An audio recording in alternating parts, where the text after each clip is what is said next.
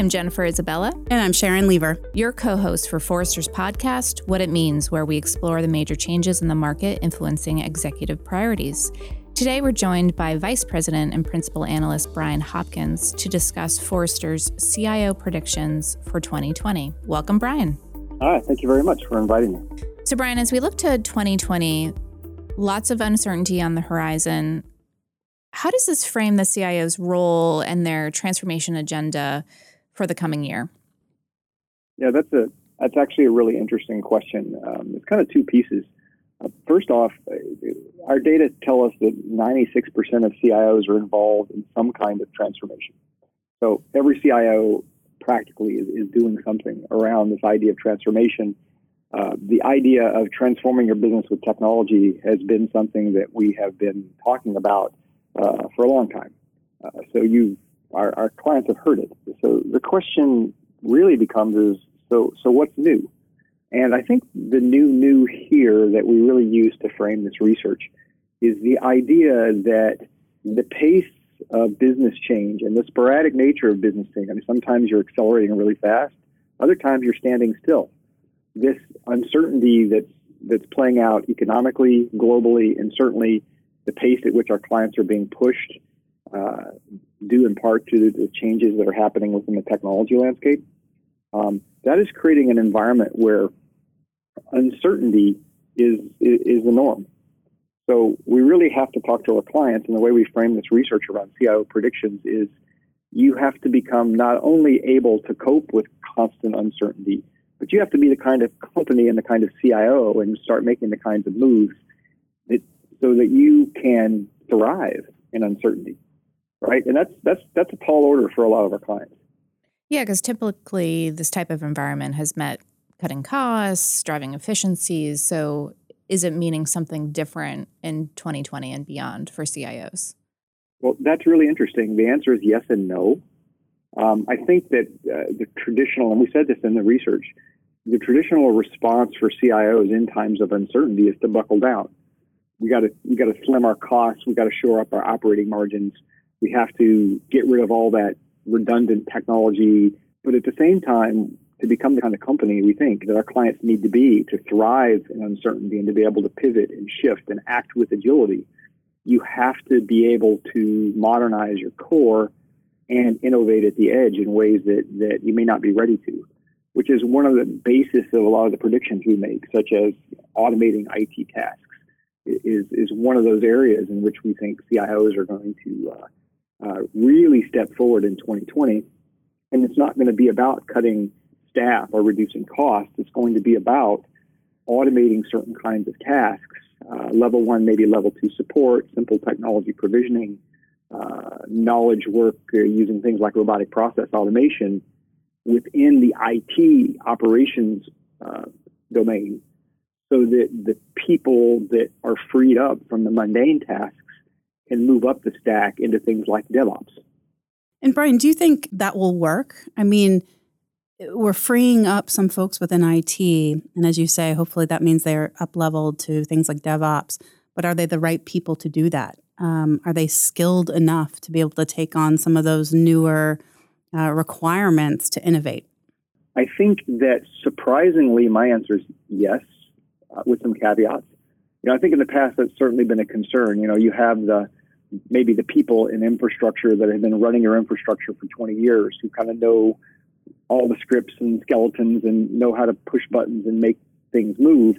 And in the past, the concern has been that these folk may be a little bit resistant to new ways of doing things or highly automated ways. But actually, I think that has changed substantially. Let me give you an example. One of the things we've been doing as a separate piece of research, myself and another analyst colleague, James Staten, is looking at this thing called edge computing. And we've gone very deep into it. And one of the areas that is really blossoming around edge computing is this whole idea of running a high-performance application services out in edge environments and not only telecommunications and cloud vendors, but the content delivery network providers, the Fastly's of the world.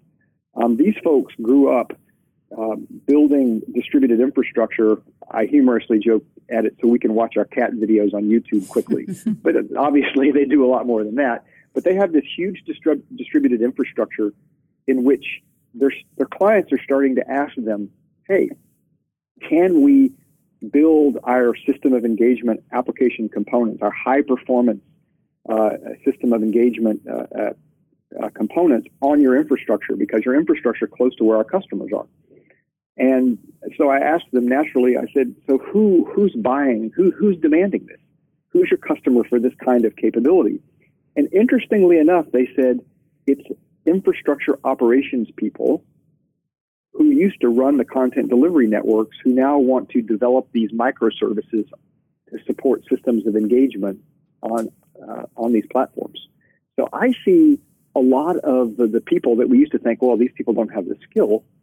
Really what's happening is they've learned, they want to advance their careers, and they're learning how to step up. So I think maybe things have changed a little bit, and CIOs are going to find that some of the resistance to change is broken down a little bit.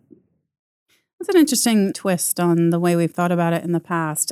Does that mean that the touted skills gap that's out there that CIOs are struggling with is starting to wane? Do they have more of the skills in-house that they need to be able to thrive in 2020?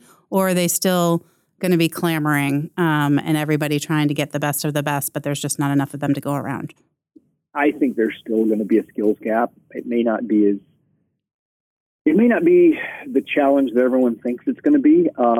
I do think one of the interesting things that we saw in the research, specifically when we talk about the interplay between CIOs and human resources, is that they take very different approaches to filling skills gaps.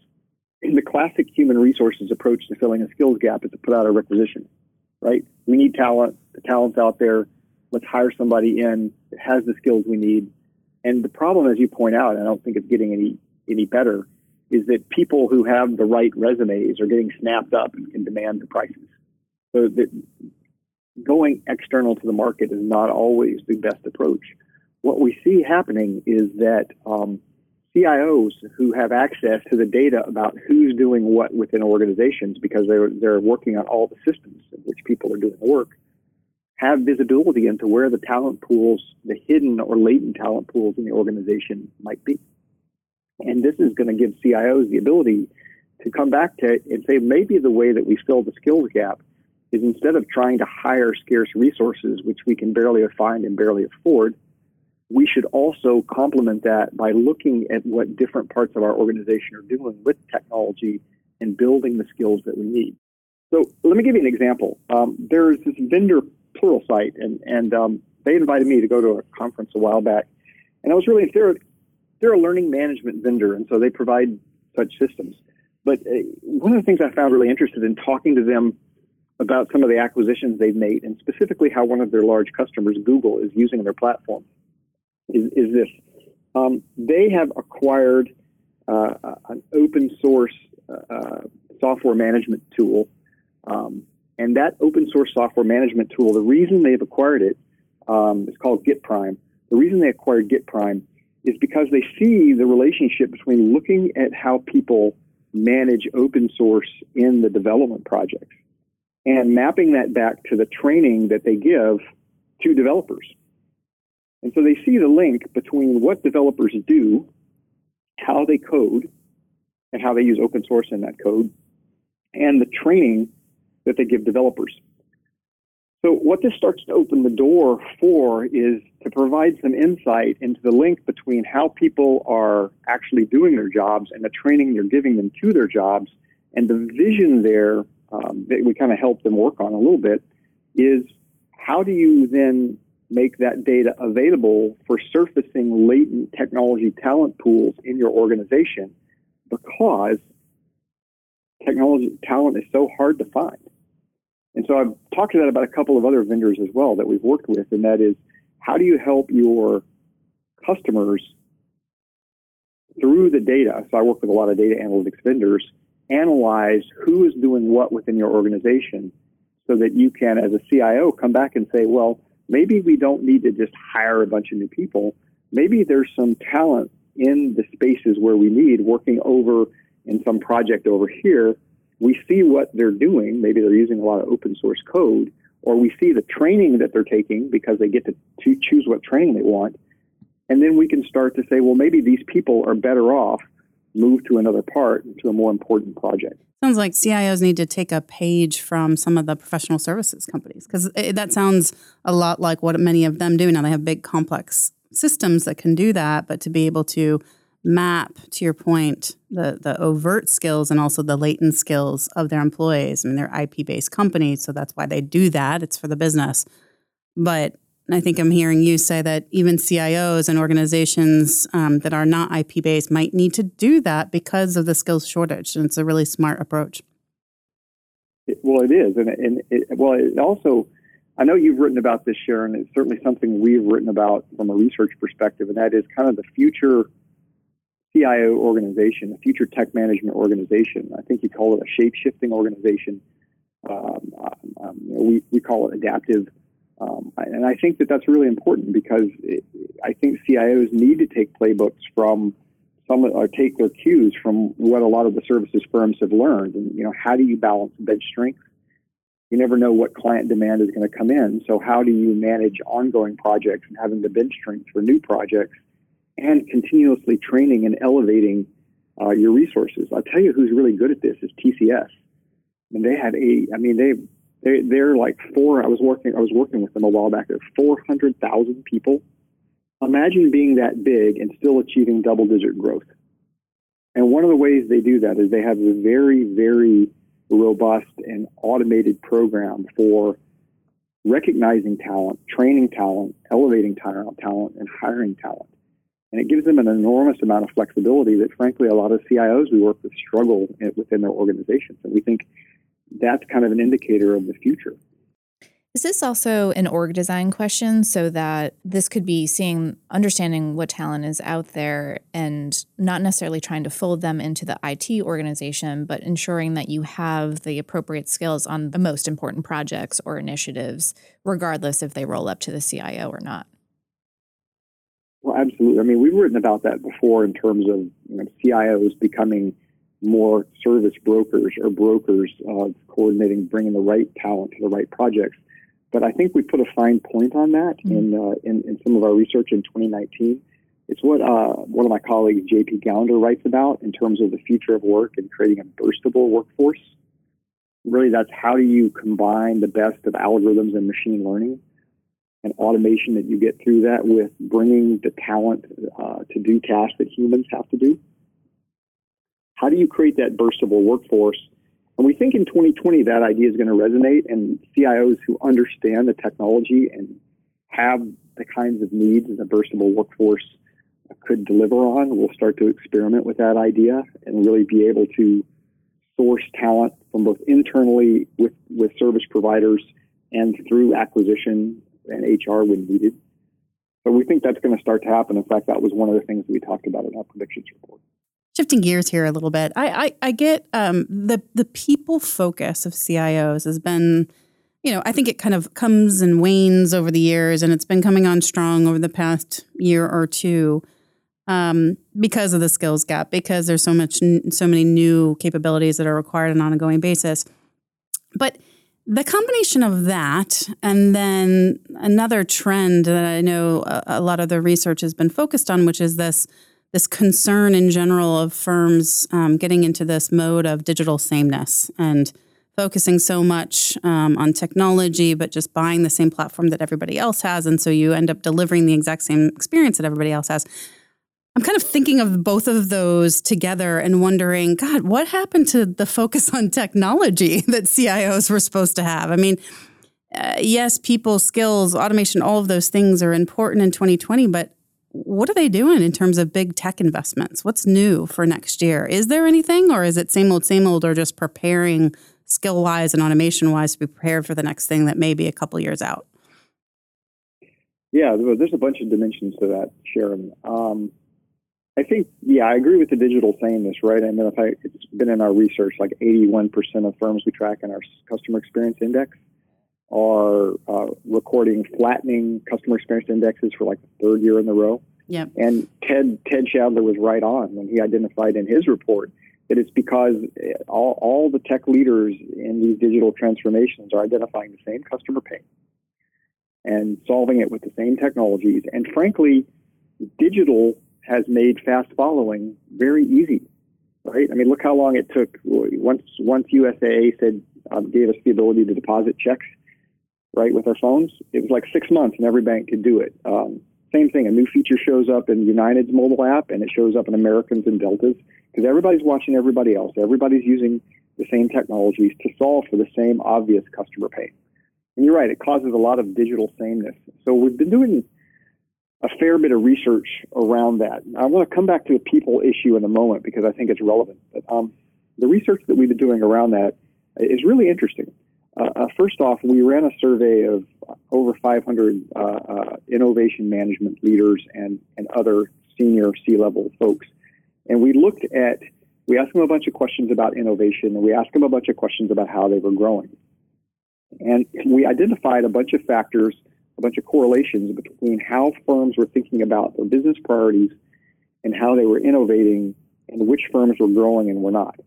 One of the things that we discovered, so we segmented these responses into leaders, followers, and laggards. And we noticed that while laggards had zero growth, about one-third of our survey participants, or 40%, a smaller, like 25%, were demonstrating growth at about 3 to 4 times industry average growth rates. And one of the huge differences we saw when we looked at these two segments of innovation leaders, is that the leaders were 1,200% or 12 times more likely to prioritize business model change than the laggards, which weren't prioritizing at all. And when we really look at how firms are driving growth, we think the data shows us that growth is really happening when you differentiate long-term.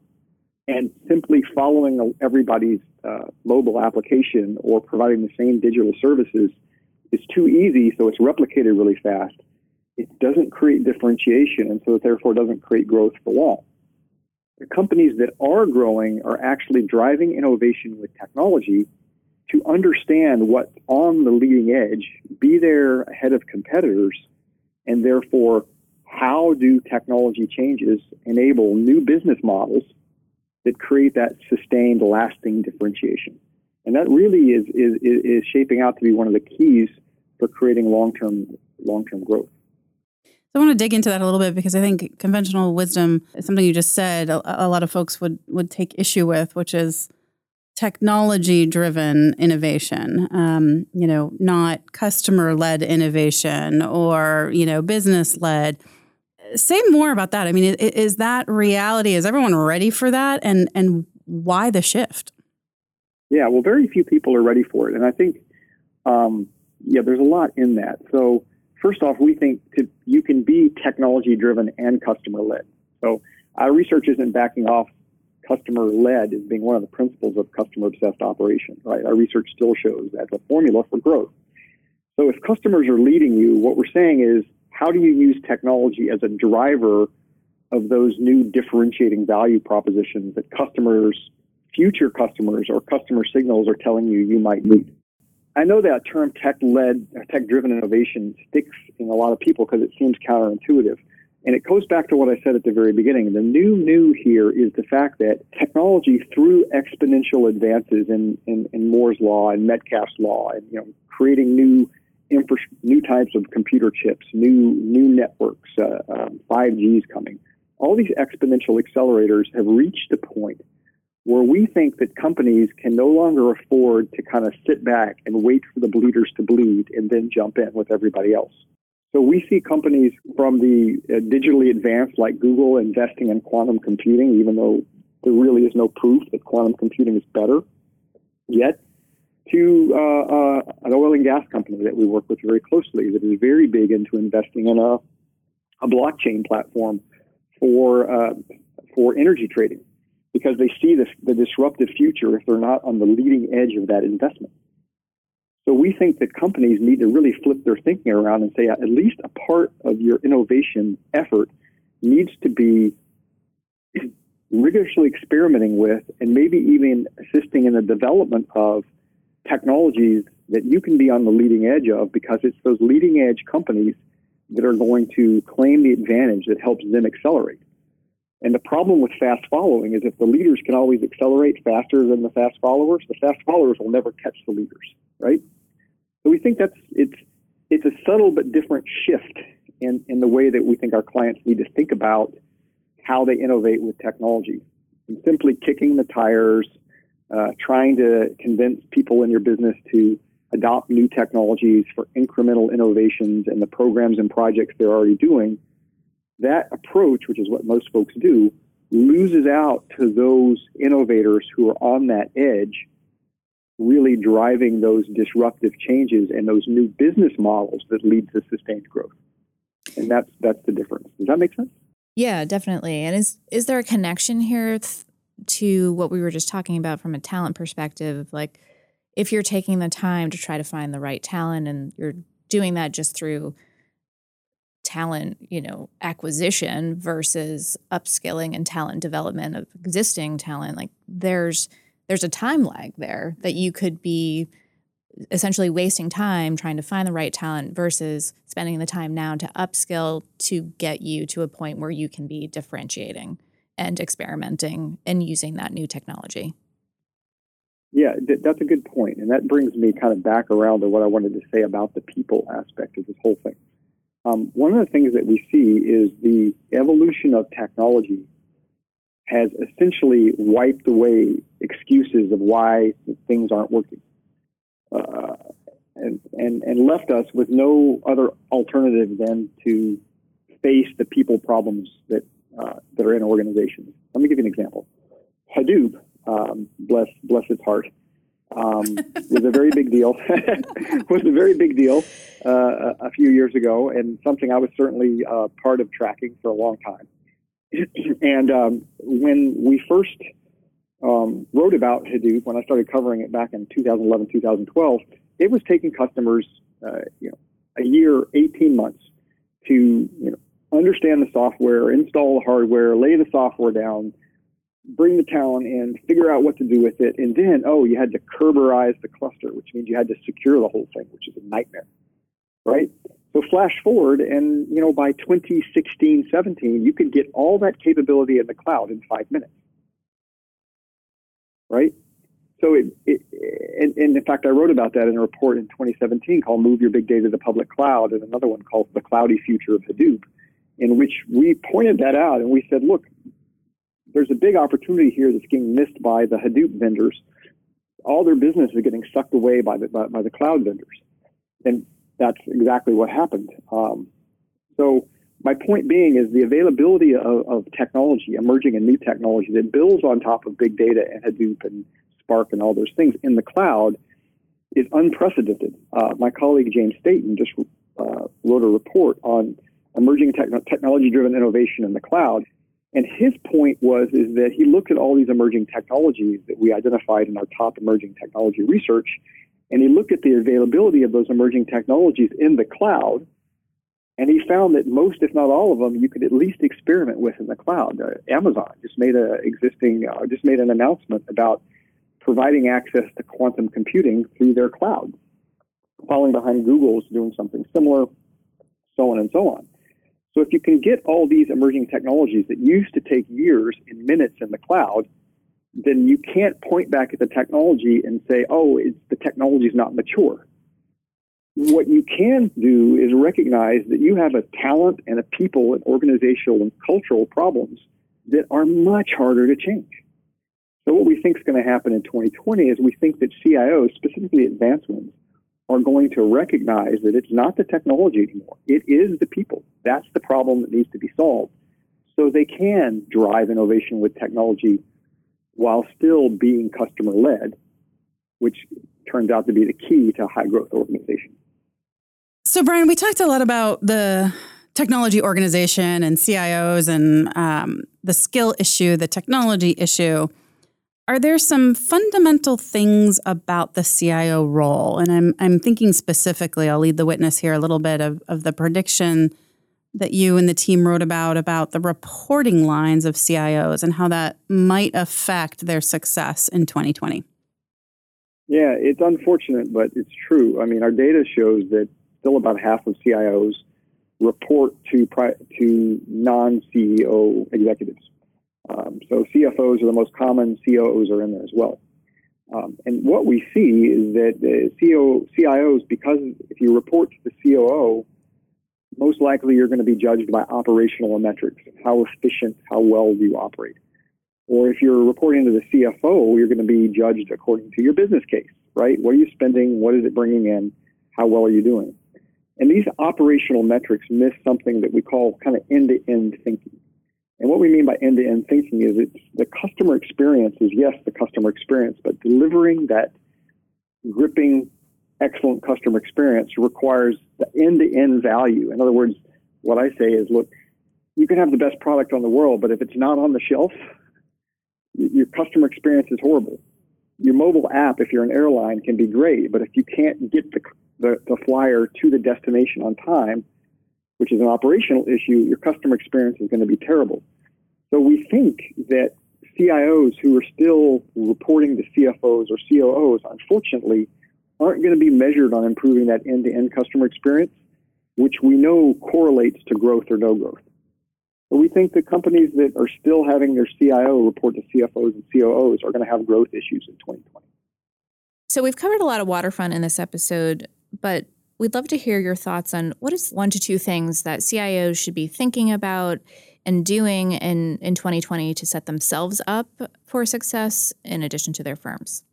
When we look at CIO priorities and we look at kind of what our leadership board CIOs specifically are asking us to tell them more about, one of the things that keeps coming up is this idea of how do I scale agile to my business, right? And it's pretty understandable that that would be the case because CIOs are dealing with an enormous amount of uncertainty that their business is dealing with. And so the answer to that is, how do I be more flexible and agile in the way that I deliver to my business, and how do I take a product-oriented approach to doing that? So things like scaled agile, Kanban boards, SAFe, you name it. And that's really important. The advice that I give to CIOs when I talk to them about this thing is recognize that agile is only a foundation. Agile doesn't tell you what kind of business you should be. Agile only responds to uncertainty. And so we have this body of research that we're building out in Forrester called the adaptive model. And essentially what we look at there is some data that suggests that companies and CIOs who build on that agile capability and start to build things like how to be insights driven. They start to build on how to invest in exponential technology to create these platforms that can help their business accelerate. They start to invest in the people aspect of how do I hire the right people, or how do I find the right people? How do I burst my workforce?